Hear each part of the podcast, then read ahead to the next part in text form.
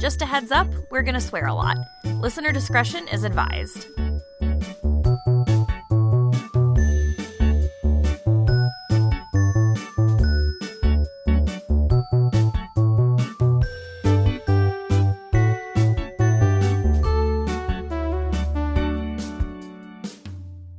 Hello, welcome to Please Hate This. I'm Kat, they, them pronouns. Just me today hosting, but I do have a very special guest. Today we have with us Sadie Carpenter from the Leaving Eden podcast. Hi, Sadie. Hi, Kat. It's so good to be here today. I'm Sadie. I use she or they pronouns, and I am dude positive, bro positive. So you can refer to me with those terms. Are you dude positive as well? Yes, I'm a dude. She's a dude, he's a dude, we're all dudes, hey. I am. Unless you don't want to be called a dude. I am from the West Coast, so when we give pronouns, we will often ask, are you dude positive? Because on the West Coast, everything is dude. So that's something that I've seen popping up in my social circles, and I think it's super great. So I've been adding that into my pronoun introductions. Yeah, I like that it's like consensual dudism. Yes. It's not like, I'm from the West Coast, so I will call you dude. So, it's not that I'm entitled to use it for everybody. Dude positive. Yeah, and like I can remember that just as easily as I can remember somebody's pronouns. So I just ask it right up front, and then I call everybody dude that's okay with being called dude. Dude. Dude. Glad to be on your podcast. Glad to have you. And you're here because today we are going to talk about fundamentalism, fundamentalist Christianity, specifically. What is, like, the actual title of the church that you grew up in? So I grew up in the Independent Fundamental Baptist Church. It's not a denomination like Catholic or Methodist. It's more of a loose affiliation of groups that all kind of run together. The most famous Independent Baptists that you probably have heard of are the Duggar family. Mm-hmm. They also ascribe to this extra belief set called the IBLP, but they are also fundamentalist Baptists. Yeah, I noticed like a lot of similarities, and also I just have so many questions about like the things where I'm like, I think that it's going this way, but like I'm not sure. Is it like my experience or is it a little different? So I'm like really excited to compare and contrast, because I also grew up religious. And it was a little more complicated than just, like, even being part of a loose affiliation. Like, I don't know what you would call the people who are evangelized to who don't really find a place to land. Mm-hmm. The masses, basically. The people who are watching church on TV, they're listening to the radio, they're, like, maybe going to one church occasionally or, like, hopping around to different places. If you're a kid, like you're going to like 12 different people's youth groups. Mm-hmm. I know a lot of people that came up that way, and that can lead to a positive kind of cafeteria Christianity where you mm-hmm. get a lot of the good parts and feel free to leave out some of the bad parts. But that can also lead to the exact opposite of that, where you pick up toxic and harmful beliefs from multiple places, and it gets just mixed into your own special brand of awful. Yeah. Definitely both of those things. One of the things that you've talked about on your podcast, so also just for background, I found your podcast over the holidays, and nobody was posting, so I had time to just, like, burn through 50 episodes all at one time, so... This is weird because I know so much about your life. This will make you laugh. My number one reaction when anybody tells me that they binge listen through my podcast, my just gut reaction is, I'm so sorry. Yeah, it's like you think, like, why would anyone want to listen to me talk for 10 hours? But like, it's interesting. I want to listen to you talk for 10 hours. Well, I'm proud of my work. I really am. But there is just like so much trauma in my podcast. And I just want to ask, are you okay? Yeah. There were definitely times where me and my partner were listening to it together. And, you know, she's very familiar with like all my stuff. And we've like developed a sense of humor about it. Mm-hmm. So when you said something that like felt like you were describing my life, I was like, oh. Happening again.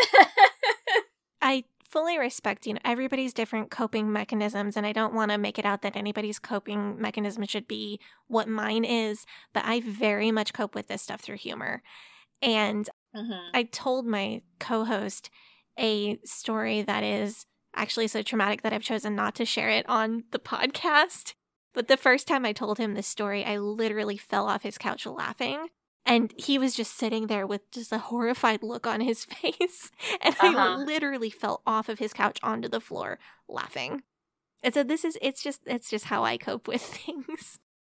Yeah, and it's almost to my detriment. Like, sometimes, I can hear myself making a joke when, it's definitely not appropriate, but I can't stop myself. So, I think in this context, it really works. There are definitely times where it's not appropriate.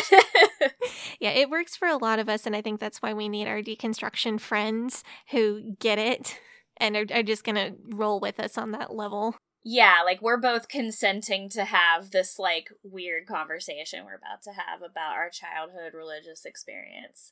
Yeah, I am all for conversational consent. I think that goes just such a long way, especially when you're talking about dark topics and you're like, okay, I'm going to tell you about something terrible from my childhood, and then I'm going to, bust aside laughing about it, okay? Okay, cool, let's go. And, as you've mentioned on your podcast, not completely terrible. I grew up in a small town, so a lot of your social activity is centered around church and religious activities, whether you consider yourself to be Christian or not. It just is there. It's all woven into everything.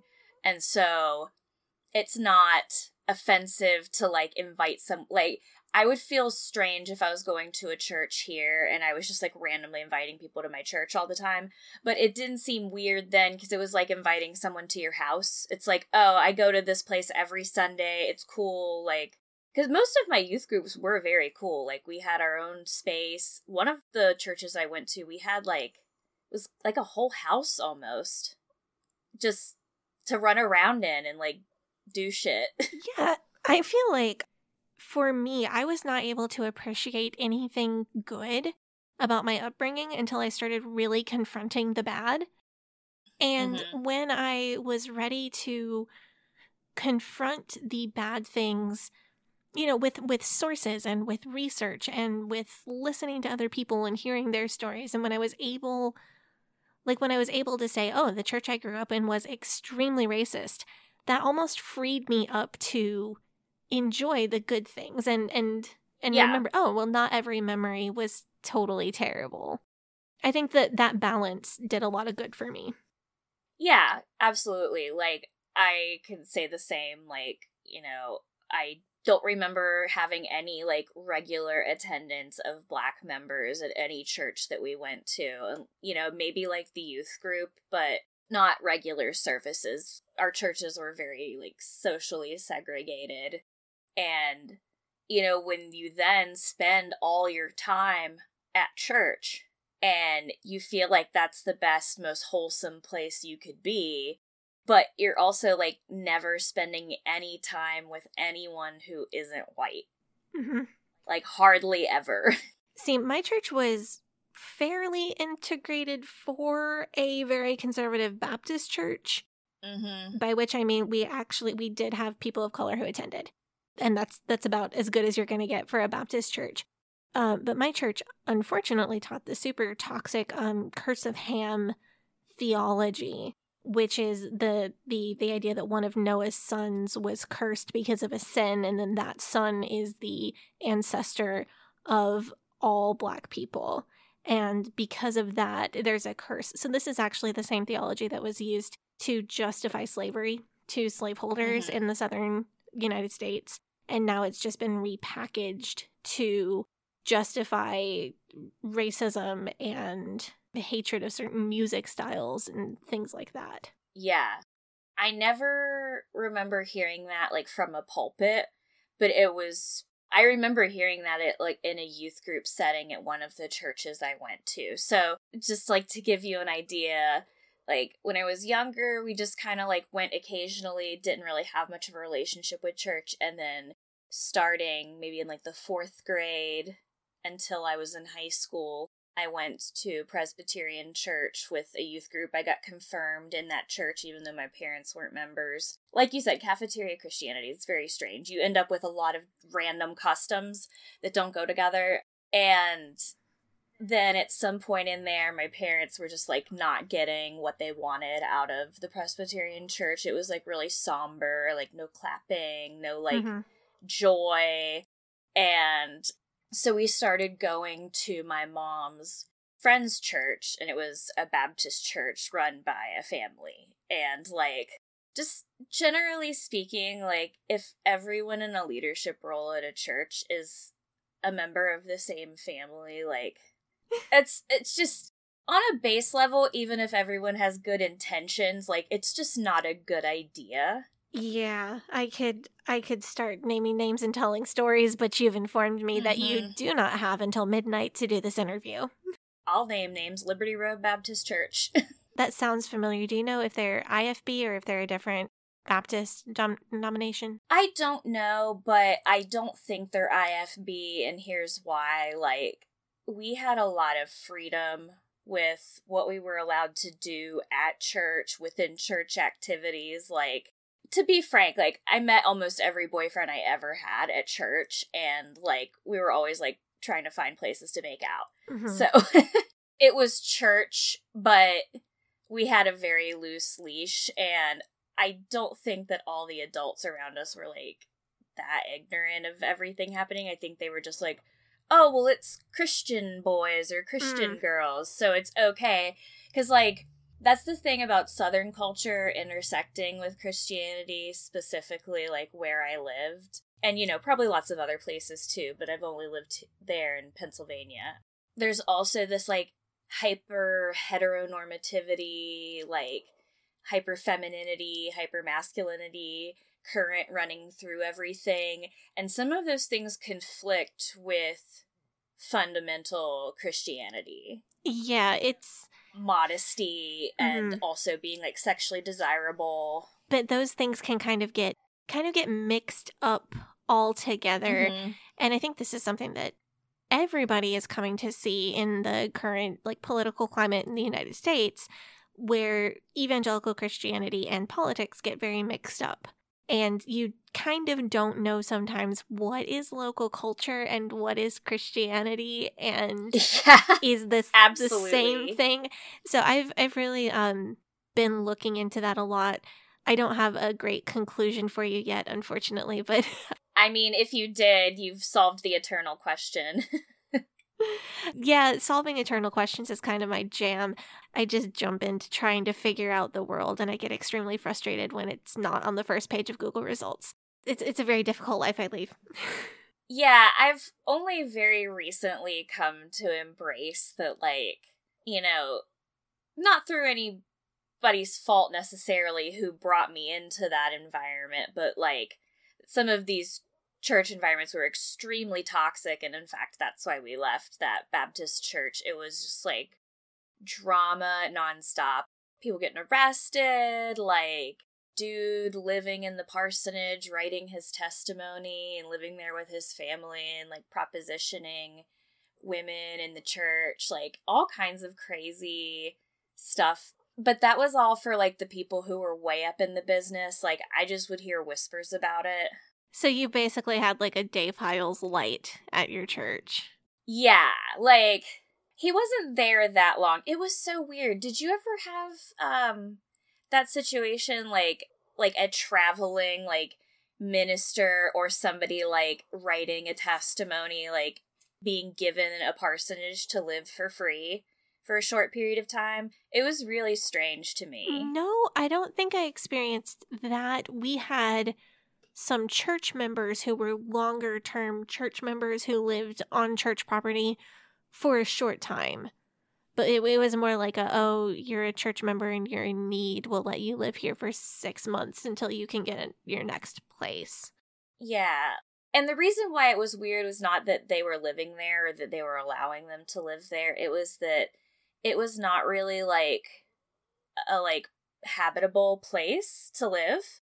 So it was like they were kind of celebrity family guests at our church for 8 months, but they're very mysterious. Like, they're not from around here. Like, I mean, it really sounds like a movie now that I'm saying it out loud, but like, that's just one of the crazy things that happened there. And so we left there, and then we ended up at a Wesleyan church. Okay. So you've been everywhere. That was quite a journey I went on, yes. So, yeah, I was raised in the same church group from birth. My dad was a pastor in one state and then an assistant pastor in another state. And then we moved to the St. Louis area where he was a pastor again. But it was always within the Independent Fundamental Baptists. And I really was immersed in that from day one until I was 20 years old. So I have a pretty deep understanding of the one group instead of what you have, which I guess is a broad understanding of several groups. I have the knowledge that you would only really get from being completely immersed in that movement for 20 years before I ended up leaving. Yeah, I think that's why, like, you know, even though we grew up so differently and, like, you know, my pop culture experience couldn't have been more different. I was, like, so obsessed with learning and knowing everything and memorizing things and using that as, like, a way to cope. But also, like, there were so many parts of your story that I'm like, that happened. Like, because I would just be minding my own business and wander face first into fundamentalist thought. And I'm like, I'm just trying to go to summer camp over here, and you won't let me wear a two-piece. Oh, no. Did you go to Jesus camp? So I had been to Jesus camp before. In North Carolina, practically every camp is Jesus camp. Even Girl Scout camp, it's also Jesus camp. Oh, fun. So I went to Jesus camp, and it was fun. And then I went to this Wesleyan camp, and it was just a week-long thing. This is the most hellish experience I've ever had. Yeah, maybe ever. Like, as far as, like, being outside my house. Just, first of all, who sells a junior size one-piece swimsuit in 2004? Like, it's not possible to find. Mine all came from Goodwill. Ew. Oh, no. Listen, I am very, very pro, you know, shopping secondhand is good for the environment. It's good for your budget. You can find some great stuff shopping secondhand. But anything that's meant to go on your crotch is not a secondhand purchase. No. It's just... I agree. No. I had... So my... Oh, do you want to hear about my Fundy swimwear? I think this will be fun. I would. Okay. So I would be happy to send you a picture of this that you can put on your Instagram. And it's 1,000% safe for work because what I wore to swim as a young person. So it would be like a one-piece swimsuit. And then over that, you've got capri leggings, like workout leggings. No. Oh, just wait. Also, nobody was wearing leggings then either. Like, where would you even find any in your size? Mine were athletic... like running tights, like for runners, because that you could find at least. Okay. And then we had hemmed them to be capri length. And then over that, I had a running athletic t-shirt. And then over that, I had a skirt. My skirt was actually meant to be a cover-up. It was meant to be a strapless little mini dress, but I wore it around my waist. So it was a skirt that covered down to my knees. And that was my swimwear. So that's 3 layers? Yeah, 3 layers, 4 items.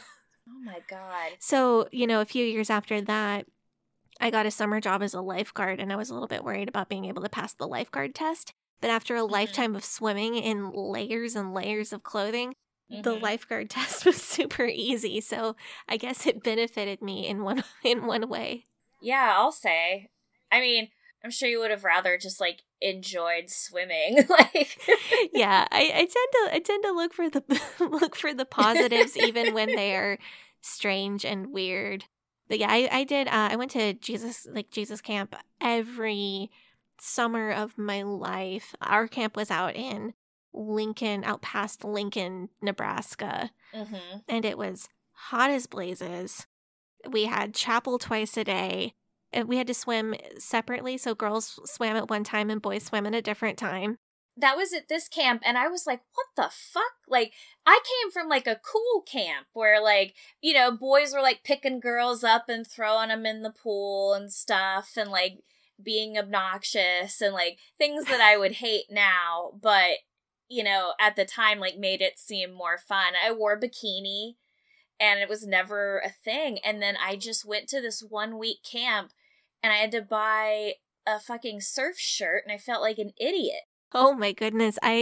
So we had to cover up to that level for separate swimming. The boys weren't even in the pool, and I had to cover up to that level to be around other AFAB people in this pool.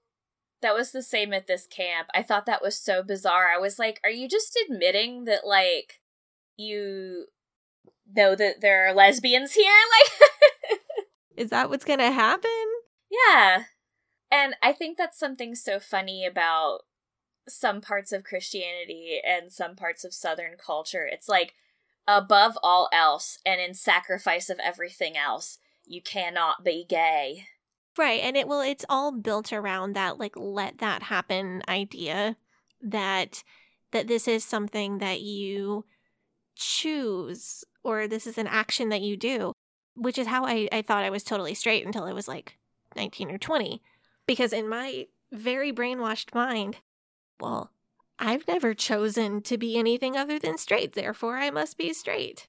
And I know that I like boys, therefore I must be straight.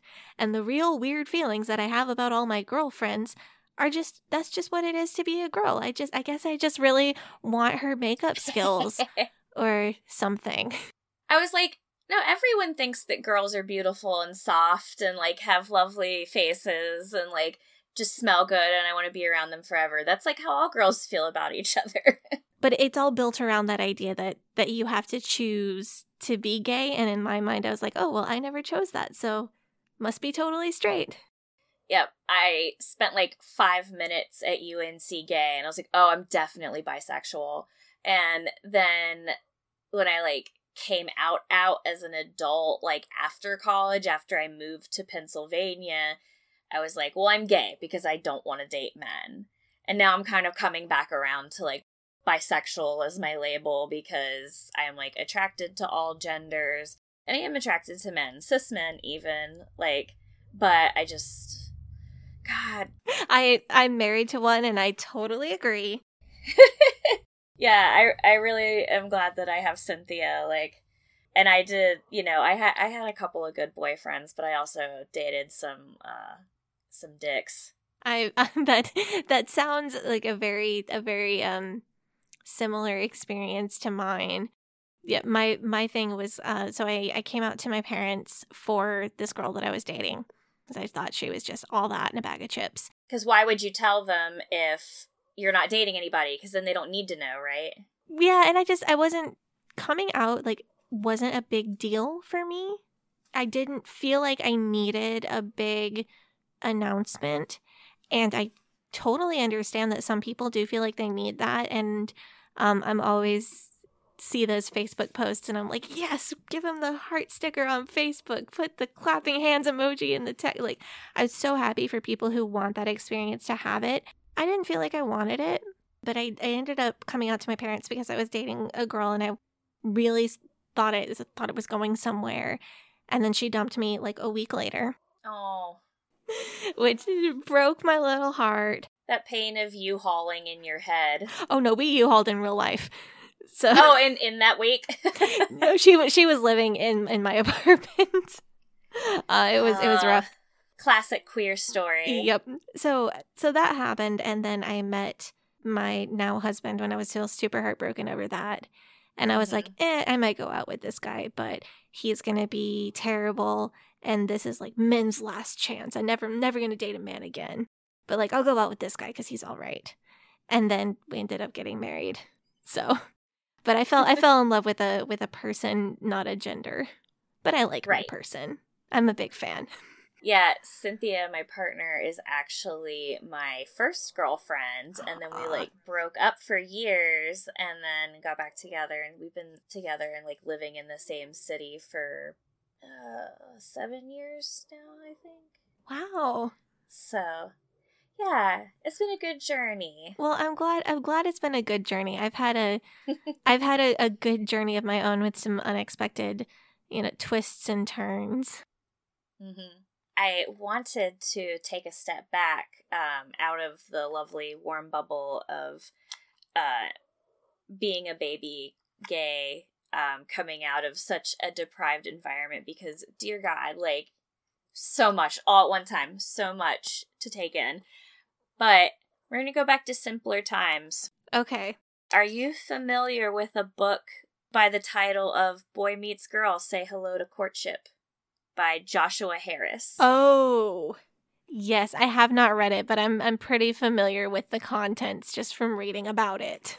The whole thing is basically the way to have a godly romantic partnership is to initiate a completely asexual relationship with someone, and then after the perfect amount of years get married, and then all of a sudden you're in a sexual relationship. My first relationships were all like that. Like, my dating, and I casually dated one person in high school and then dated a few people when I was at Hyles-Anderson. And my relationships were like that. I dated one person for a year and never held hands. Just sat, 3 feet away from each other, social distancing before it was cool, and looked in each other's eyes and said, "I just like you so much." That had a great effect on video. I'm going to do that. I'm going to do that multiple times. Oh, God. Yeah, I read this book. My parents bought it for me. And I think they were teetering between, we're going to all these new churches, we're learning things. Also at that time, we're watching Focus on the Family and Dr. James Dobson and Pat Robertson and 700 Club and all that garbage. And it's just propaganda, and it runs all day long. Mm-hmm. My parents would be we're going to watch Church from Home today. And I'd be in there for 5 hours, watching commercials for their products, and their books that they're selling. And I was this doesn't feel the same. But so they were getting a lot of different information all at one time from a lot of different places. And then also probably picking up vibes that I had crushes on all my little girlfriends, and just desperately trying to steer me towards men. So this book probably felt like the answer to a prayer, because it's all about heterosexual courtship, but with no touching, basically. Mm-hmm. Does it have to do with the male partner has to ask the female partner's father for her hand in marriage? Is it okay if I court your daughter? Is it all that kind of ownership patriarchy junk? You know it. You know gross. It. All the good meaty bits, even the saving the first kiss for marriage thing, which, hear me out. Reading this as a teenager, I was telling Cynthia about this book, and she was because she said, how did these churches convince teenagers to just ignore all their sexual urges? And I was it's different than what you're thinking. It's not ignoring it. It's rechanneling it into this emotional frenzy. Mm-hmm. And so the idea of a guy who didn't just want to have sex with me, and I was not ready to have sex, so I was deeply afraid I would like a boy and that he would want to have sex with me, and then I'd have to tell him no, and he wouldn't like me anymore. And so I was that's the kind of guy I want. Somebody who will like me for who I am on the inside. And it felt very feminist of me at the time. And it's not at all. It's not. I was just very afraid of intimacy. And this felt a safe way to be really, really obsessively in love, and also have very hard boundaries between mm-hmm. you and the person that you're with. Well, you've also kind of been programmed in a couple key ways. Mm-hmm. You've been programmed to be afraid of intimacy because people have told you, once you have sex, magical whatever happens to you, and now you're a chewed up piece of gum, or you're a licked candy bar, or you're a crushed rose petal, or you're a bruised apple, or you're whatever inanimate object they're comparing you to this week. Mm-hmm. So you've almost been programmed to have more of that fear than you maybe would have had naturally. Absolutely. And I think some of it was, you know, that. And also there was just like a huge stigma against, you know, maybe it's like a small town gossip thing, a huge stigma against pregnancies outside of marriage. Mm-hmm. It feels so normal now, even just like a couple of decades later, but it was like the thing that would keep you in our small town, and that the only way you'd ever get out of here if you got pregnant was to like marry somebody who was in the military. Mm-hmm. Because there's not a lot of opportunities in our town, and the jobs that are flexible, like you have your options and that's it. There's no public transportation, very dependent on your family and being close to everything. Right, and I'm sure that the public school system adequately prepared you to avoid pregnancy if that was what you wanted to do, right? They taught me how to put on a condom, and they showed me a package of birth control with no pills in it. That's it. Oh, okay. And then abstinence only. But you could get condoms at the gas station across the street if you really wanted them. Yeah. My sex ed in school was they don't tell you anything about it at all. So you could literally graduate high school and have no idea if hypothetically somebody was a very much a rule-following kid who grew up with censored encyclopedias and censored science books and was too much of a good kid to Google, hypothetically, totally not based on a true story.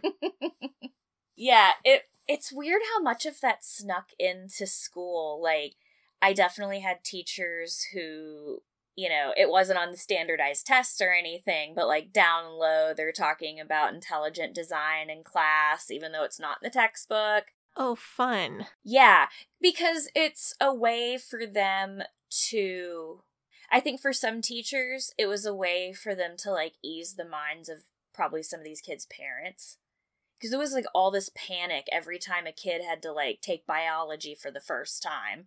Because then they were going to be told we were from monkeys and that we evolved from that, or we evolved from like fish or something, you know, and this panic over it.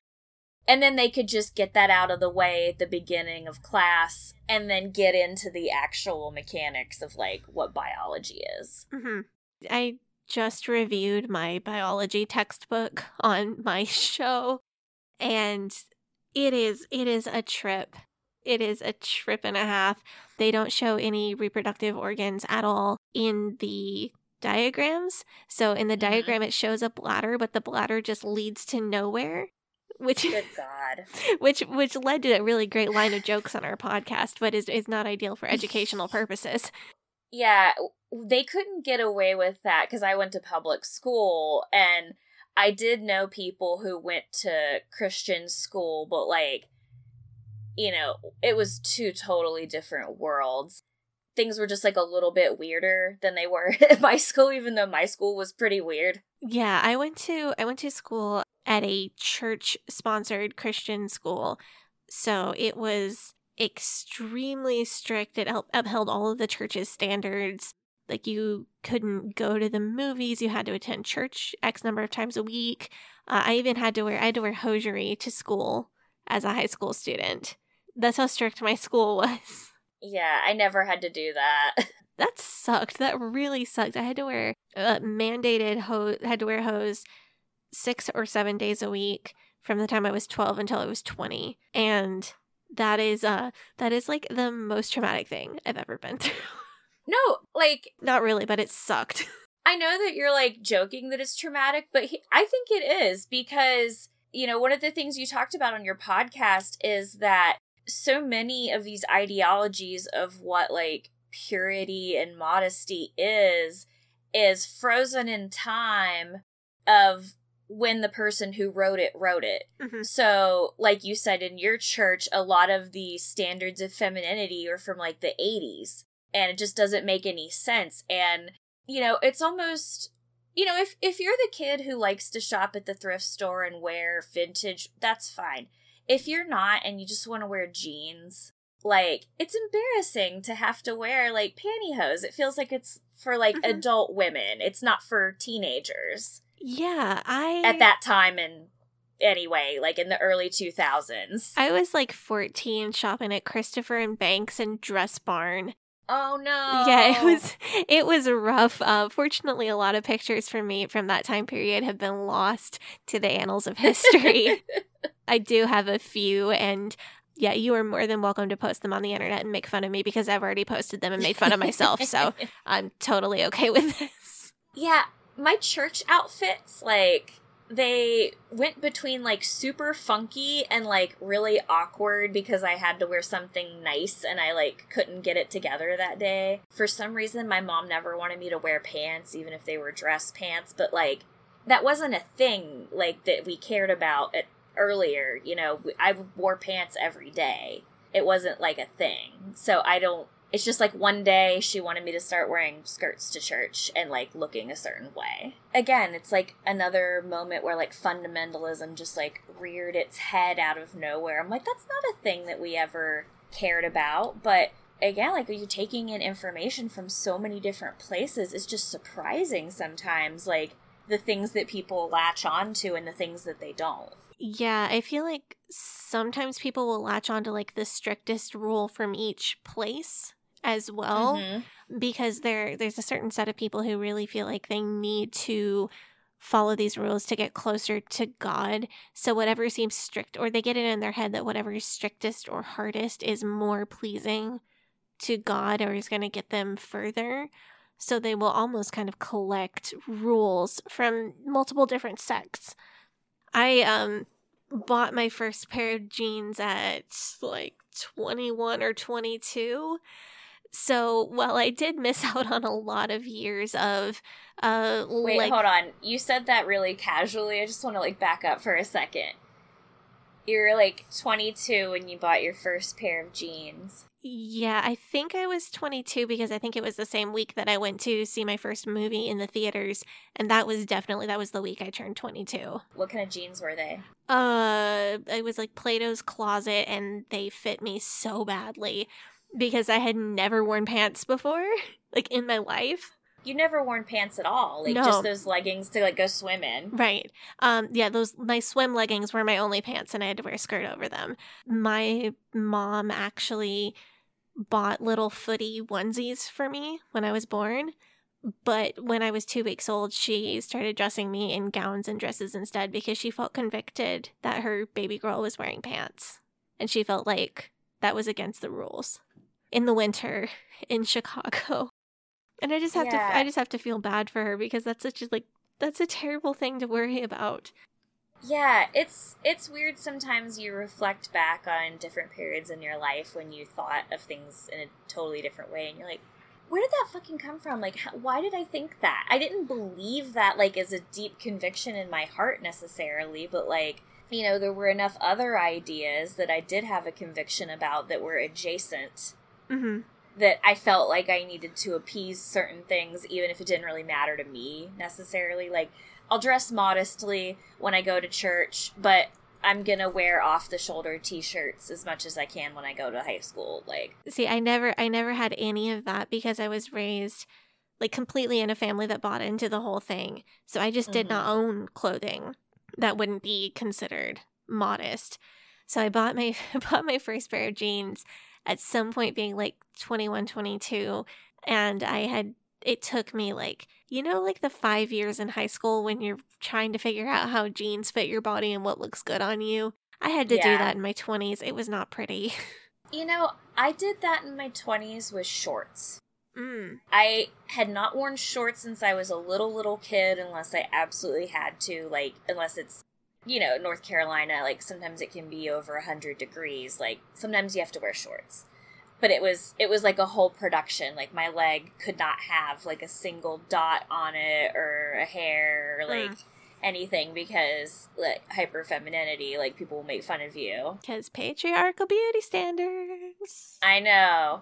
And so when I came out, and especially once I, like, had started dating not just women who liked women, but women who identified as lesbian or bi or queer and, like, you know, weren't also figuring things out. You know what I mean? People who had already kind of figured it out to an extent. Yeah, there's like, there's the people you're figuring things out together and you're still testing boundaries and like, you're like, okay, I still need to like shave everything. And then you finally date somebody who's like hairy and like, you're fine with it. And they're like, why would anybody not be fine with it? And you're like, huh, oh, okay. Oh, sure. Sure. And so I finally like stopped shaving my legs, and I've tried to do it a couple of times since then. It's like not good for my skin, but yeah, I like never wore shorts.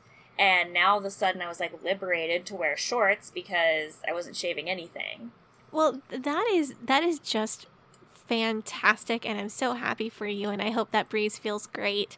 It does. See, I had like the opposite journey because I was like, oh, I don't have to shave because that's not my responsibility because fuck your beauty standards. I'm not going to shave my legs anymore. And then I realized that I actually just really like how it feels. So now so now I'm right back to doing it, but it's for me.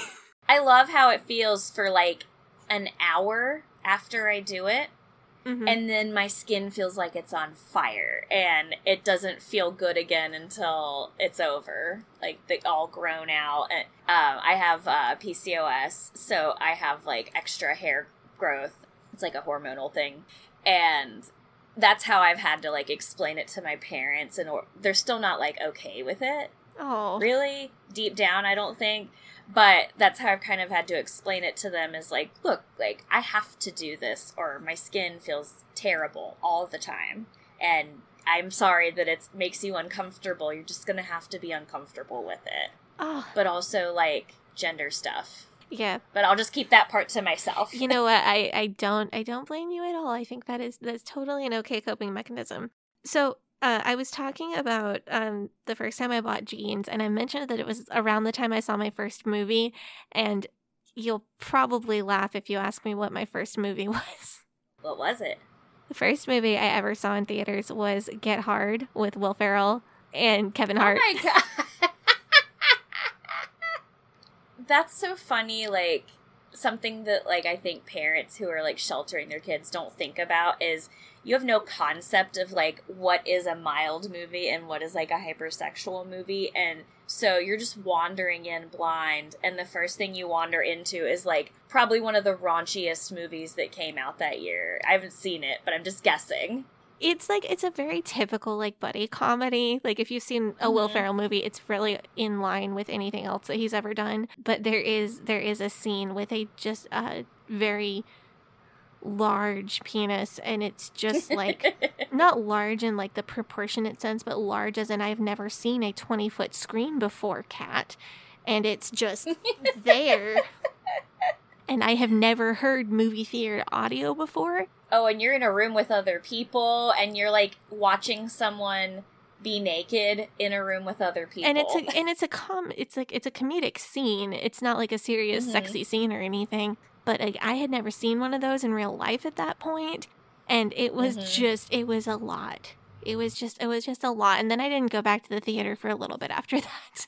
I can't imagine that being the first ever movie, and going to see a movie for the first time as an adult. And it's sad because there's no reason you shouldn't have been able to do those things. And I don't think it's that so much even that personally you're like, oh, movies are evil, but like, where's the time? Where's the time to like even explore those things and be rebellious? Like, you know, you've said on your podcast, like you were so busy, and I relate to that. Like, I was probably at church like 3 or 4 times a week. Mm-hmm. Yeah, if they keep you really busy, then it's just like less time to sin, and that can lead to, I think that leads to like yeah, you didn't explore the things that the church didn't want you to explore, like sexuality or like certain types of movies or certain types of music or whatever it was that they were trying to keep you away from. Mm-hmm. But the thing is that you also don't explore things that make you who you are. You don't get into hobbies. You don't join clubs at school. You don't. There are lots of other things that you don't do that could be really beneficial to you later in life. I really wish I had gotten into movies. I don't do well in movie theaters. Just, it's so loud. And I'm fine at concerts. I love going to concerts. Just for some reason, movie theaters just freak me out. It's too big. It's too loud. I think I just wasn't ever socialized to it, and I never got used to it. Yeah. That's so crazy that something like that simple and everyday that you would take for granted is like, it like makes it harder to enjoy stuff like that. And I feel the same way about traveling. You know, you're very discouraged from like exploring places that are very different from where you're at. Mm-hmm. Unless you're going on a mission trip and you're bringing your Christianity to the people in the other country, then it's okay. I am, you know, of all the crappy things that I did when I was a cult member, I'm really glad I didn't do that one because I would have felt really bad. Yeah. I can't believe it was optional. It seems like, I felt like every teenager I knew did one of those. We wouldn't have had the money. So my church was too small to have a church-sponsored mission trip. Mm-hmm. So we would have had to join in with other churches, and everybody in my church was way too poor. Like, we wouldn't have been able to raise the money to actually go. I see. They would do, like, little one-week group trips and go to, like, Honduras or something. And I'm like, if you want to go on vacation in Honduras, that's fine. Don't waste everybody's time by getting a bunch of teenagers who've never used a hammer before to pretend to nail things together. Oof. Like, it's pointless. Have you ever listened to the Bad Missionary podcast? No, I haven't, but I will add it to my list. Yeah, it is what it's called. They talk about, like, the inherent, like, white privilege in those communities that are settled in other countries, and, you know, how they're, like, very conflicted because that's, like, where they spent most of their childhood. And then they're like, oh shit, like, I made people's lives, like, not as good by just my very presence there. Yeah, I think it's always hard to acknowledge, like, who we may have hurt or what we may have done wrong. Mm-hmm. I know that, you know, everything that I did when I was in the cult was because I was told to. All the poor hungover people that I woke up on Saturday mornings by knocking on their door and asking if I could talk to them about Jesus. I don't blame my past self because I was a child and I didn't know better. Mm-hmm. But there's a lingering sense of guilt, and there really can be, like, a sense of that kind of sticks around of, oh, I really shouldn't have done that. I think I had too much social anxiety to actually let a church convince me to do that. Oh, yeah, we were forced to. We didn't have a choice. It was not fun. Yeah, I had to go door to door to, like, do other stuff, like Girl Scouts and all that. But there were so many people in our town that already identified as Christian. Like, it was kind of pointless to just be, like, doing laps. It's like the LuLaRoe saturation of an area, you know, like, yes. There's too many distributors and not enough buyers. Too many Jesus distributors. Yeah, we're all just, like, evangelizing to each other back and forth, back and forth. It's a weird thing, but yeah, I never felt comfortable. I think now too, like, I can look back and recognize that my teenage self was like, man, it's, like, really messed up to just, like, push your beliefs on somebody, but also I was, like, terrified to confront people about something that serious. Mm-hmm. And I was like, I'm not trying to, like, make a stranger angry with me. Like, I don't want to talk to adults or other kids about this. I just want to, like, keep my head down and mind my business. I think that's almost a way of honoring your past self, though. Because if you think back, you as a teenager or a young person, we're not comfortable confronting people about Jesus. Well, that is your past self having really good instincts and knowing that if you did that, it wouldn't do anybody any good, and knowing that if you did that, you'd make people uncomfortable. So I think for people who have social anxiety, and especially anxiety that got caused by the religious trauma, it can be helpful to look back and just think, oh, past me was right. Past me was very smart, and mm-hmm. you know that past you who had great instincts is still with you, and you're doing okay. Yeah. My entire life is just self-therapizing myself. Yes. All day, every day. I've got the therapist. I've got my partner therapizing with me. So I wanted to ask you some specific questions about pop culture that you were able to consume. Oh, fun. Like, either accidentally or purposely, but, like, on the down low. You know, just, like, moments when you were able to, like, bump up against pop culture that wasn't part of your day-to-day as a kid. Okay. So you're still in the cult, and, like, some kid at your school is, like, passing a Goosebumps book around or something. Okay. You're like, what's that? So I think maybe the most relevant example of this would be I was shopping in a store, like an old Pentecostal ladies store, for outfits for my, like, 14, 15-year-old. Oh, gosh, it's 2008. So for my 15-year-old self that, like, an 80-year-old church lady would wear and look great in, but I did not at 15. And the song I Kissed a Girl by Katy Perry came on the radio. And I thought I had never, like, I had heard of, like, boys being gay people, but I didn't know that girls could be gay people. I had no idea because that's not mentioned in the Bible.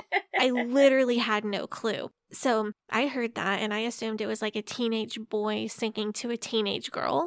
And I thought, oh, that's okay. Like, because Justin Bieber was big at the time, and he had, like, a higher-pitched voice. Okay, I gotcha. So I was like, oh, this is, like, Justin Bieber or somebody singing to a teenage girl. This is kind of a cute song about I kissed a girl and I liked it. So it was stuck in my head, and then I found out later that it was a woman singing it about a girl. And I was incredibly shocked and offended and appalled by that. And then later in life, it really became my jam. And now I have arranged a very cool ragtime piano version of that song.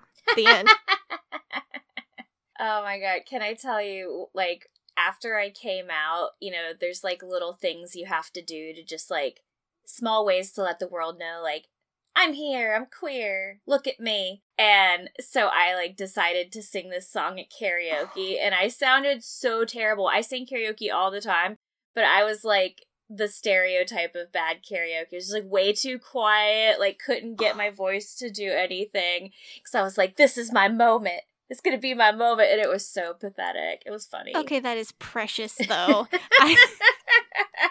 I did all kinds of shit like that, like, you know, like, making a big deal about, like, cutting all my hair off, and, like, I wrote a poem about my leg hair one time, like. See, all of that is just so adorable to me. I'm like, oh, past cat. That's so sweet. See, here's my proof of queerness.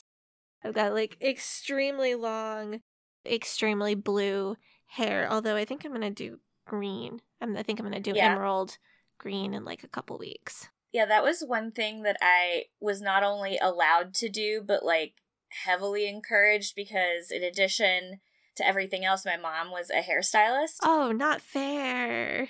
I'm jealous. So she owned her own salon, so the first time I ever got, like, wild fashion hair color, like, she had gotten it in. And when you're a stylist in a small town, you're, like, looking for people to do, like, weird stuff to, because nobody wants that. Right. And so she had to, like, convince me, like, to do bright, like, fire engine red highlights. Oh. And I had that in the 8th grade, and I looked so cool, but, like, it was weird, because my mom's always been more conservative, like, fashion-wise, like, except for hair. See, I always just wanted purple hair so badly. Mm-hmm. My whole life, all I wanted was purple hair. Mm-hmm. Wasn't allowed to do it. And then I did, like, a purple dip dye. It was really subtle, and it was just on the ends, and I loved it so much, and I have spent the next, like, 7 years, and I've not had my natural hair color since then. I've had blue the longest. I've had blue the most often, mm-hmm. but I've also had bubblegum pink. I had a real cool sunset color. It was, like, purple at the top, ooh. And then went to red, and then orange and peach. And then I've had burgundy, and green is kind of my final frontier, so I want that pretty soon. Yeah, that's cool. God, I had so many different colors, but I could dye my hair whatever color I wanted to as long as my mom did it. I wasn't to, like, go to someone's house and come back with different hair. And I would get in, like, not so much now because it's not something we, like, bring up, but when I was in college, I would get in trouble for using, like, drugstore shampoo. Oh.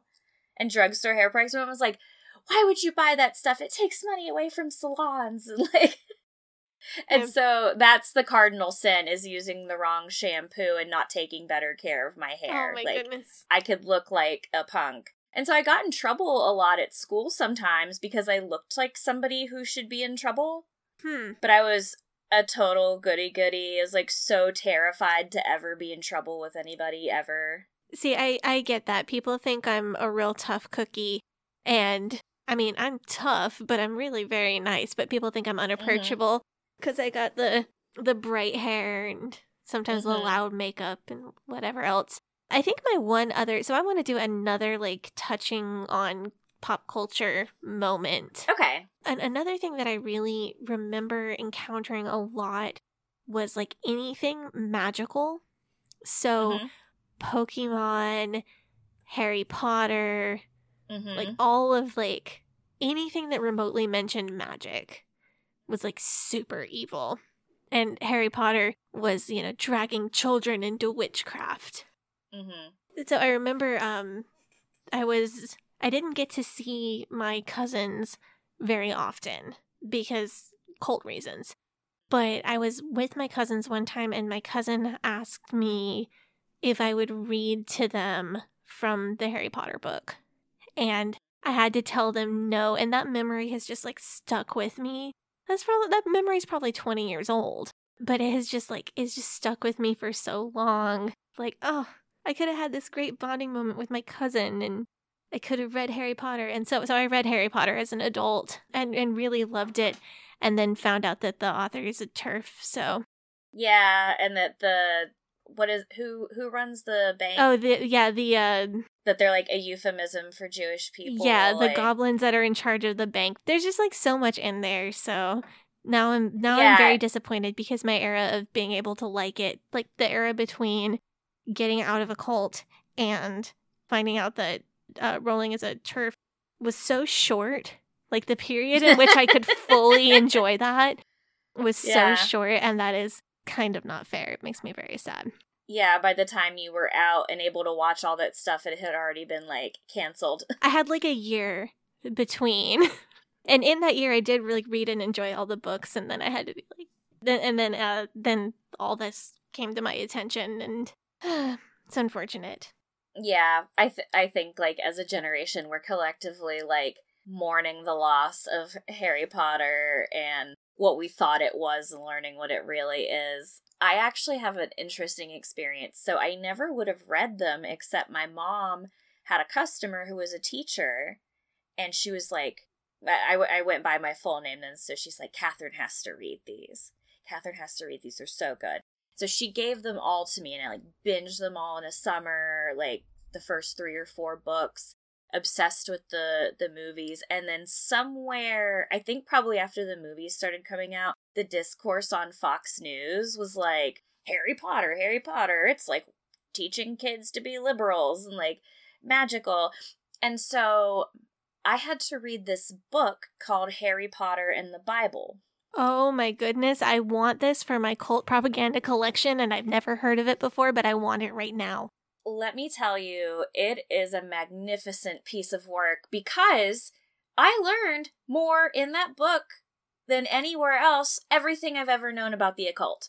It's in the book, because what they do is they're going through Harry Potter bit by bit, and they're like, did you know the Sorcerer's Stone is based on this thing from this belief system? And I was like, no, I didn't. Tell me more. And I thought that was so fucking funny, even as a teenager. Like, I was getting a huge kick out of the fact that I was basically reading about witchcraft.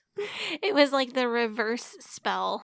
Yeah, it made it more, I mean, quote unquote sinister. It still wasn't sinister, but like they were trying to scare me by exposing me to the thing they didn't want me to be exposed to. Yeah. I definitely identify with that as well. I had all of these comic books written by Jack Chick, who, if you've ever been handed a little tiny printed comic book with like cartoon characters Jesus, that's Chick. He wrote full-size comic books as well. And they're all about blood rituals and demonic possession and scary things.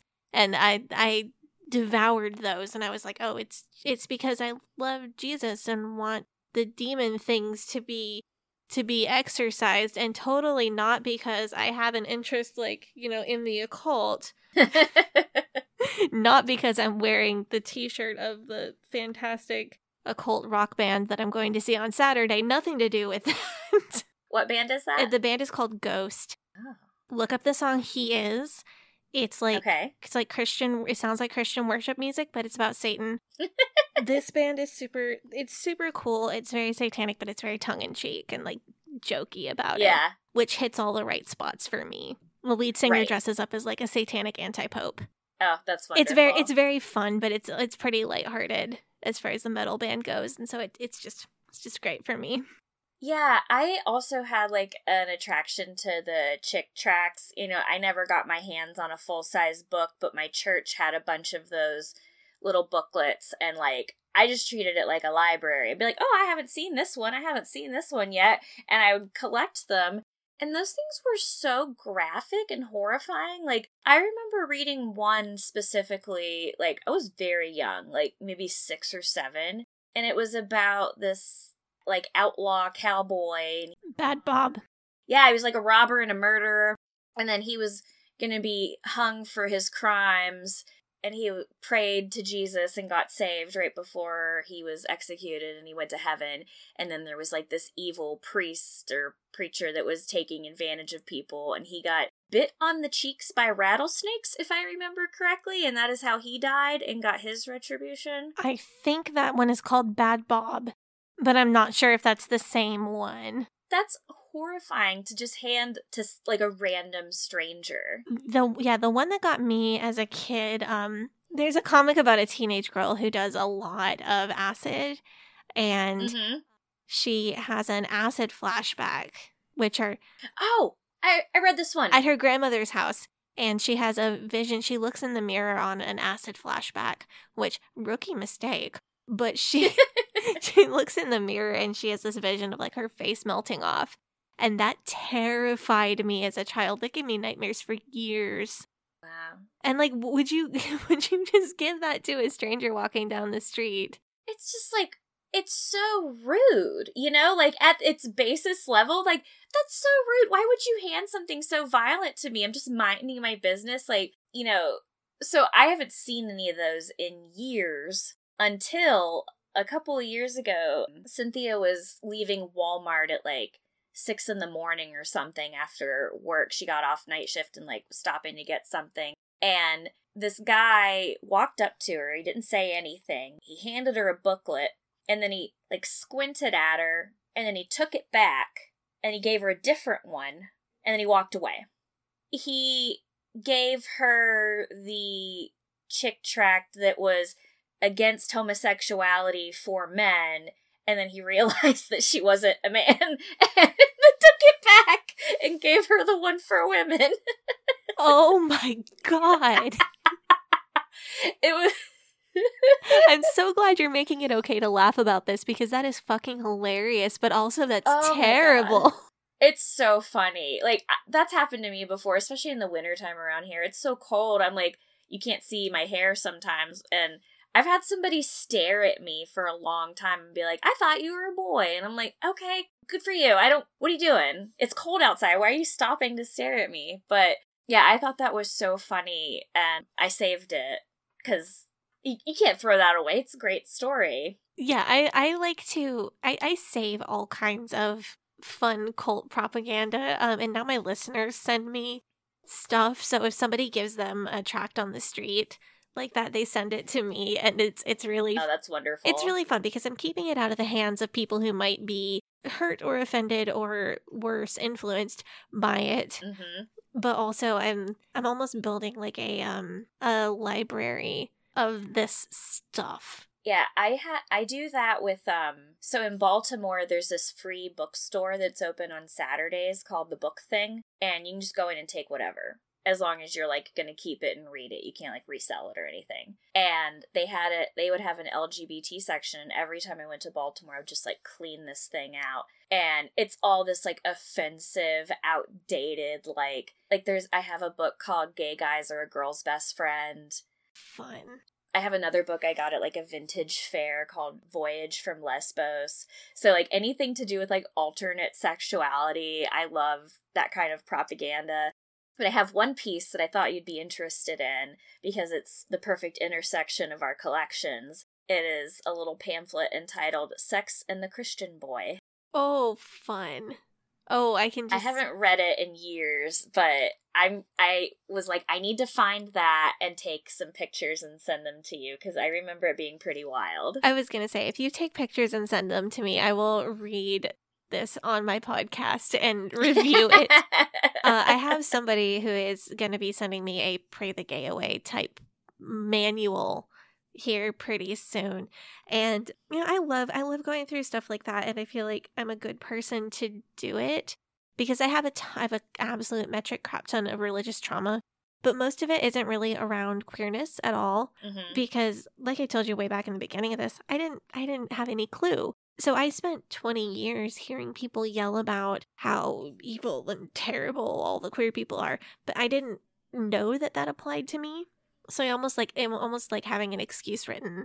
You know, I didn't feel the hurt of that as a young person because I didn't know it applied to me.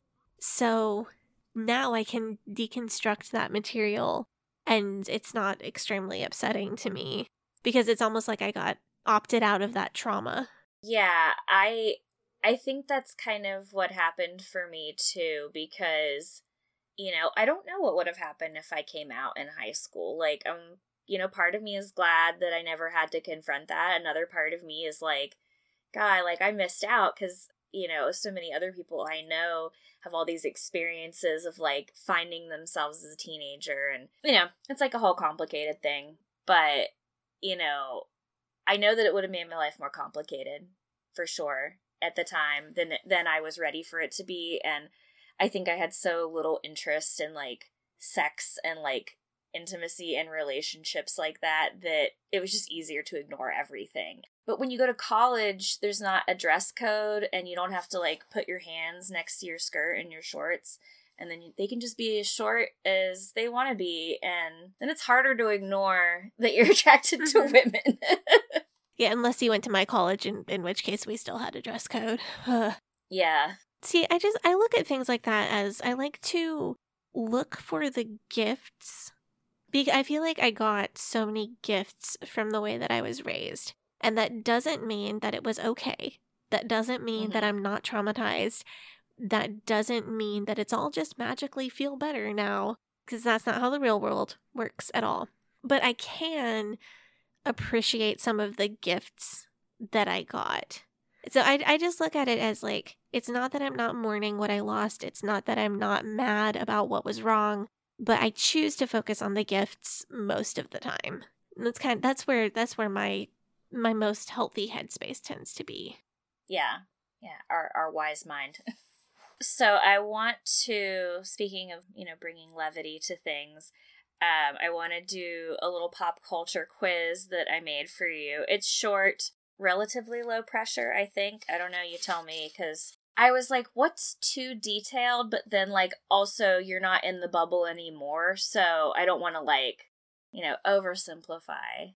I tried to do a little bit of stuff from, like, childhood-ish era, because I know you're a few years younger than me, and, like, pop culture moves so fast when you're a kid. I mean, if you're, like, a year out of elementary school, you're too old for the thing that you liked 2 years ago, you know?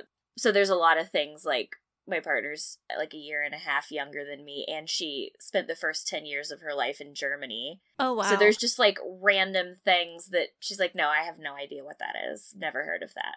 But it was, like, very well known for me. Well, I'm interested to see what comes up. Let's see how we do. Okay. What sitcom theme song and TikTok audio starts with a single mom who works two jobs, who loves her kids and never stops? Is it A, Reba, B, It Takes Two, C, The Torkelsons, or D, Gilmore Girls? I'm going to guess Gilmore Girls. I have no idea. That is a good guess, but no, it is Reba, and the song is sung by Reba McEntire, who is the star. Oh, she had a sitcom. Yeah, it's one of those really bad, like, multicam sitcoms with the laugh track and, like, the husband figure. She's got, like, an ex-husband who's always, like, wandering into her house, like, being a buffoon. Dumb son-in-law. Sounds very classic. But the audio has been used for TikTok a lot recently, so it's, like, on my mind. I do TikTok. I'm just terrible at keeping up with the trends on there. Yeah. I feel like on TikTok, I'm, like, 48. I'm so bad with keeping up with things on there. I am too. Like, there's some social media that I just never got. I like TikTok. I can make some videos, but, like, it moves so fast and everybody's so good at it. It's too quick. Like a trend comes up and then I'm like, oh, I should make a video around that trend. Well, I guess I'll just wait till tomorrow because that's when I'm going to wash my hair and do my makeup. And then it's gone. And I'm always calling I have a Gen Z brother. My youngest sibling is 4.5 years younger than me. So I'm always calling him like, can you help me with how do you do this? How do you TikTok? I am an old woman when I get on TikTok. Yeah, I keep wanting to do it, but like I don't think I'm ever going to do it. I think I'm just going to watch all of the young people entertain me. I can't believe it's free. I can't believe that we're like allowed to watch TikTok for free and we don't have to pay for it. Don't speak that into the universe too loud. That's true. Redacted. Yeah, I exclusively do deconstruction TikTok. Mm-hmm. Like, I have a burner TikTok account for, like, watching videos of people cleaning their sinks and sewing things and, like, stuff like that, making weird mashups of pop songs that's going to actually relax me. But my main TikTok is, like, 100% deconstruction content. That's all I do. So I just kind of keep it in that niche because I know what I'm doing there. Yeah. Okay. So... Question 2, who is Tommy Pickles? He's in the Rugrats. Yeah, he is. Job. I think he's the baby that has the really weird spiky hair that looks like the lead singer from Slipknot. Maybe, yes. He has like little black spikes on his head. Yes, like spiky hair. Yeah, I was never allowed to watch the Rugrats because that would give us a bad attitude. But I do know vaguely who they are. It's funny. I wasn't allowed to watch Ren and Stimpy, but I could watch everything else on Nickelodeon, but now as an adult looking back, I'm like, maybe I shouldn't have been allowed to. Rocco's Modern Life was disgusting. Yeah, my husband has tried to introduce me to both of those shows you just mentioned, and I did not get into either one. It's a sensory overload. Ren and Stimpy freaked me out. It's so gross. If you can get over the like, ew, like why is that happening? Like, but I mean, it's perfect for kids, but, like, as an adult trying to watch Ren and Stimpy, I'm like, I can't. I wanted to be able to enjoy it as an adult, because that was the fantasy as a kid. Like, when I grew up, I'm going to watch all the things I'm not allowed to watch now. Yeah. Question 3. The Princess Diaries stars A, Juliette Lewis, B, Gabrielle Union, C, Anne Hathaway, or D, Lindsay Lohan. It is C, Anne Hathaway, and I am... desperately trying to remember how or why I was allowed to watch that. I know I've seen it. I don't know when I've seen it. I mean, it's giving like very arranged marriage, very like romance through like your family and your community. Oh, that's like, true. That's true. Tradition, heterosexuality, patriarchy. But also, I'm going to be the Queen of Genovia. God damn it. I don't need a man. Yeah, my PTSD brain is like running circles inside my head going, when did you watch that? How did you watch that? Who did you watch that with? Shut up, brain. We have more questions to get to. Well, if it comes up with the answer, feel free to pipe in. I will. What is the basic plot of Jumanji? Okay, so I have no idea, so I'm going to make it up. Okay. Jumanji is a movie about I'm going to make it up completely based on, like, the vaguest things I've heard about this.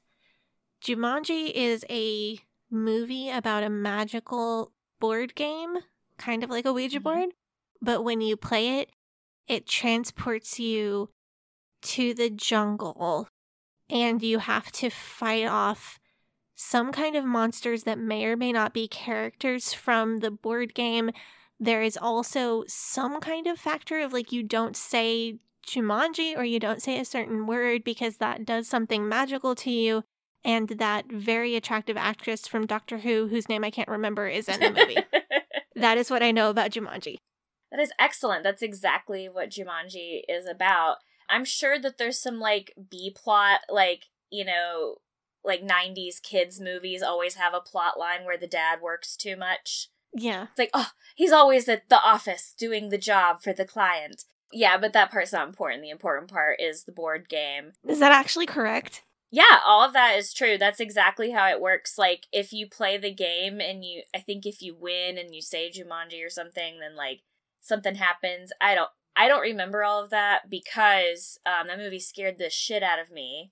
I was like, I can't think of anything worse than like a random large animal appearing in your living room and like trying to maul you. Like, you're just trying to like stay inside and play a board game. I was always afraid of dinosaurs, like sharks. Like, I never got into that kind of kid stuff. I've literally never seen the movie or read a plot summary or anything.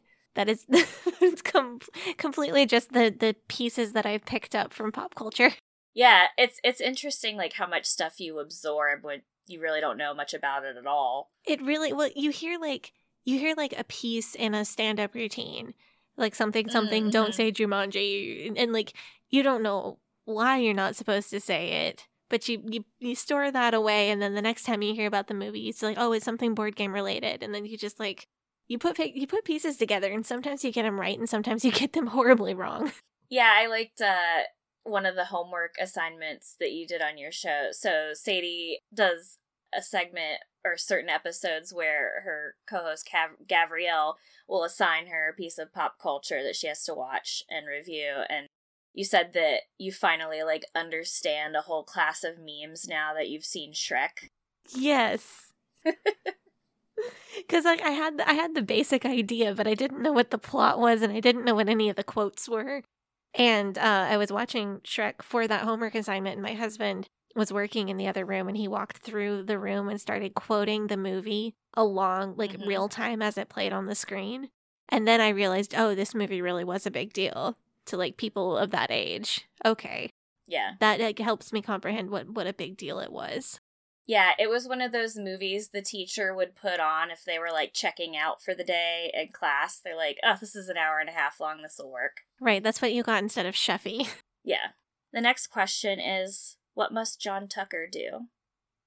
All I can think of is, what must I do to be saved? And I know that's not the right answer. That's not it.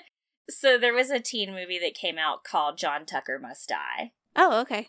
Is this boy, he just dates a bunch of different girls, and they all get together, and, like, he has to be dead. Oh, that sounds fun. He hurt me. Yeah, it's a good time. I think Ashanti's in it, and the guy that plays John Tucker is pretty cute.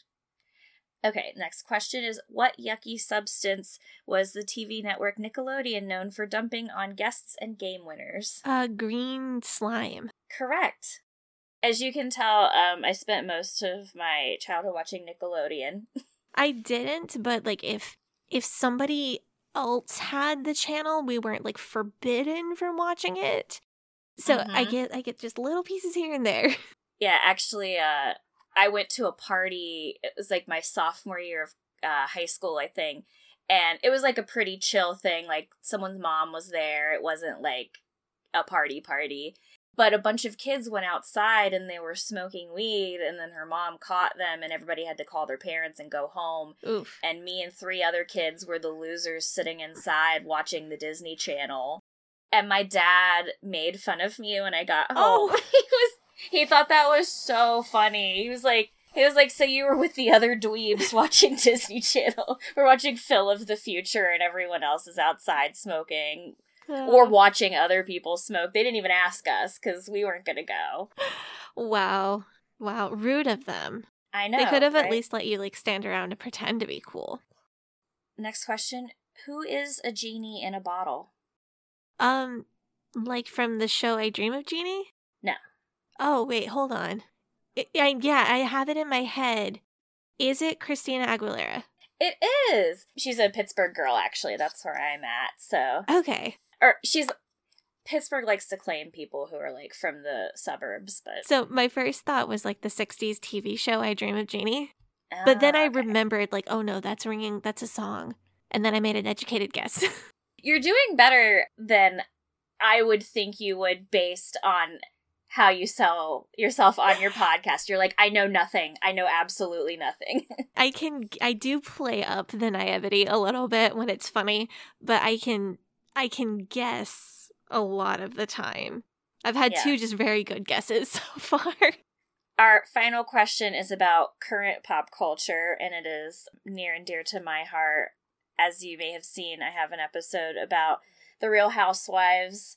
It's something that I never would thought would be consistent with my personality, but I'm obsessed with them. I love that universe. I can't stop watching it. So, which of the following has occurred on an episode of a Real Housewives show? So, there's possibility that some of these things happened or didn't happen. So, each thing is happened or didn't happen? It's a multiple choice. Okay. Like, you have to pick the thing. A, a cast member exposed her breasts to a table of people while another cast member was on video chat with her husband. B, a SWAT team and Homeland Security swarmed a Sprinter van the cast members were on. C, a rift formed between two cast members when one accused the other of mimicking her plastic surgery and trying to be her. Or D, A and B. Oh my goodness. See, that totally threw a monkey wrench in my plans because I was gonna say B and C. Wait, I was gonna say okay, the boob flashing is real, the plastic surgery is real. It's not. No, the plastic surgery one is the one I made up because it's totally possible that they are copying each other's plastic surgery, but I haven't seen one housewife accuse another of that explicitly.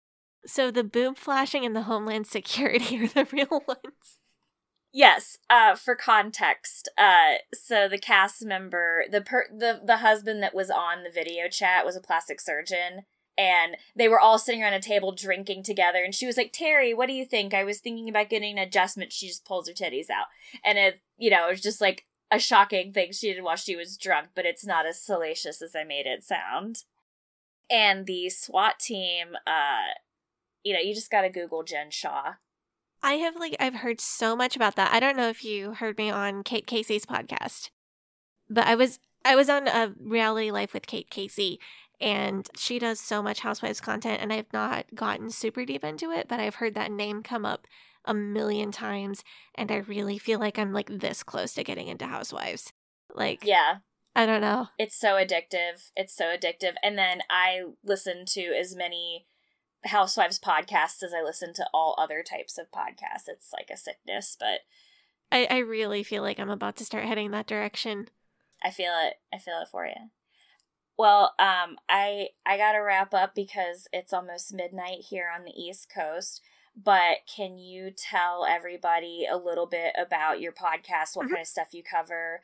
So on my podcast, Leaving Eden, we talk about my life growing up fully immersed in the Independent Baptist Church. We also talk about my time at Hyles-Anderson College. Hyles-Anderson is one of the strictest colleges in America. The church that it is attached to, First Baptist Church of Hammond, has so much drama and so much history. We cover all of that. We cover like my religious trauma and deconstruction topics in a very sarcastic and often lighthearted way. We like to have a lot of fun. We like to talk about serious stuff, and I'm really proud of the space that we've made on the internet. Mm-hmm. When I was newly deconstructing, there were spaces for people who left the faith or left IFB or like very strict Christianity but stayed real Christian, and there were spaces for people who became all the way atheist. That there wasn't a space that opened arms to both believers and non-believers, anybody who's not going to be judgmental. You know, where is the space for like believers and non-believers as long as you're not a homophobe? Like, where is that space? And I didn't know where it was, so I made that with my podcast, and I'm extremely proud of it and extremely happy with what we've been building. Yeah, I've really enjoyed listening to it, and especially listening to it with my partner, because there's some things that are just so difficult to explain because you never experienced anything different, so you don't know what to call it. Yeah, and I'm extremely happy to get to do some of that work. Yeah, well, I can't wait to finish listening to the episodes. I've been, like, skipping around, but I did make it through First Family of Fundamentalism, which is a great series. It's kind of the background on the church and the college that you went to. And First Family is just so much. Listen, if you're like a reality TV fan, First Family of Fundamentalism has so much tea for you. It is more dramatic than any reality TV show has ever been. So there's that.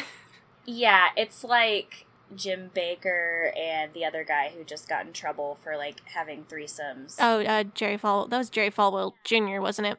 Yeah, it's like that, but, like, way more. Like, a lot more. It's just, there are just layers and levels to it all, and it is just intense.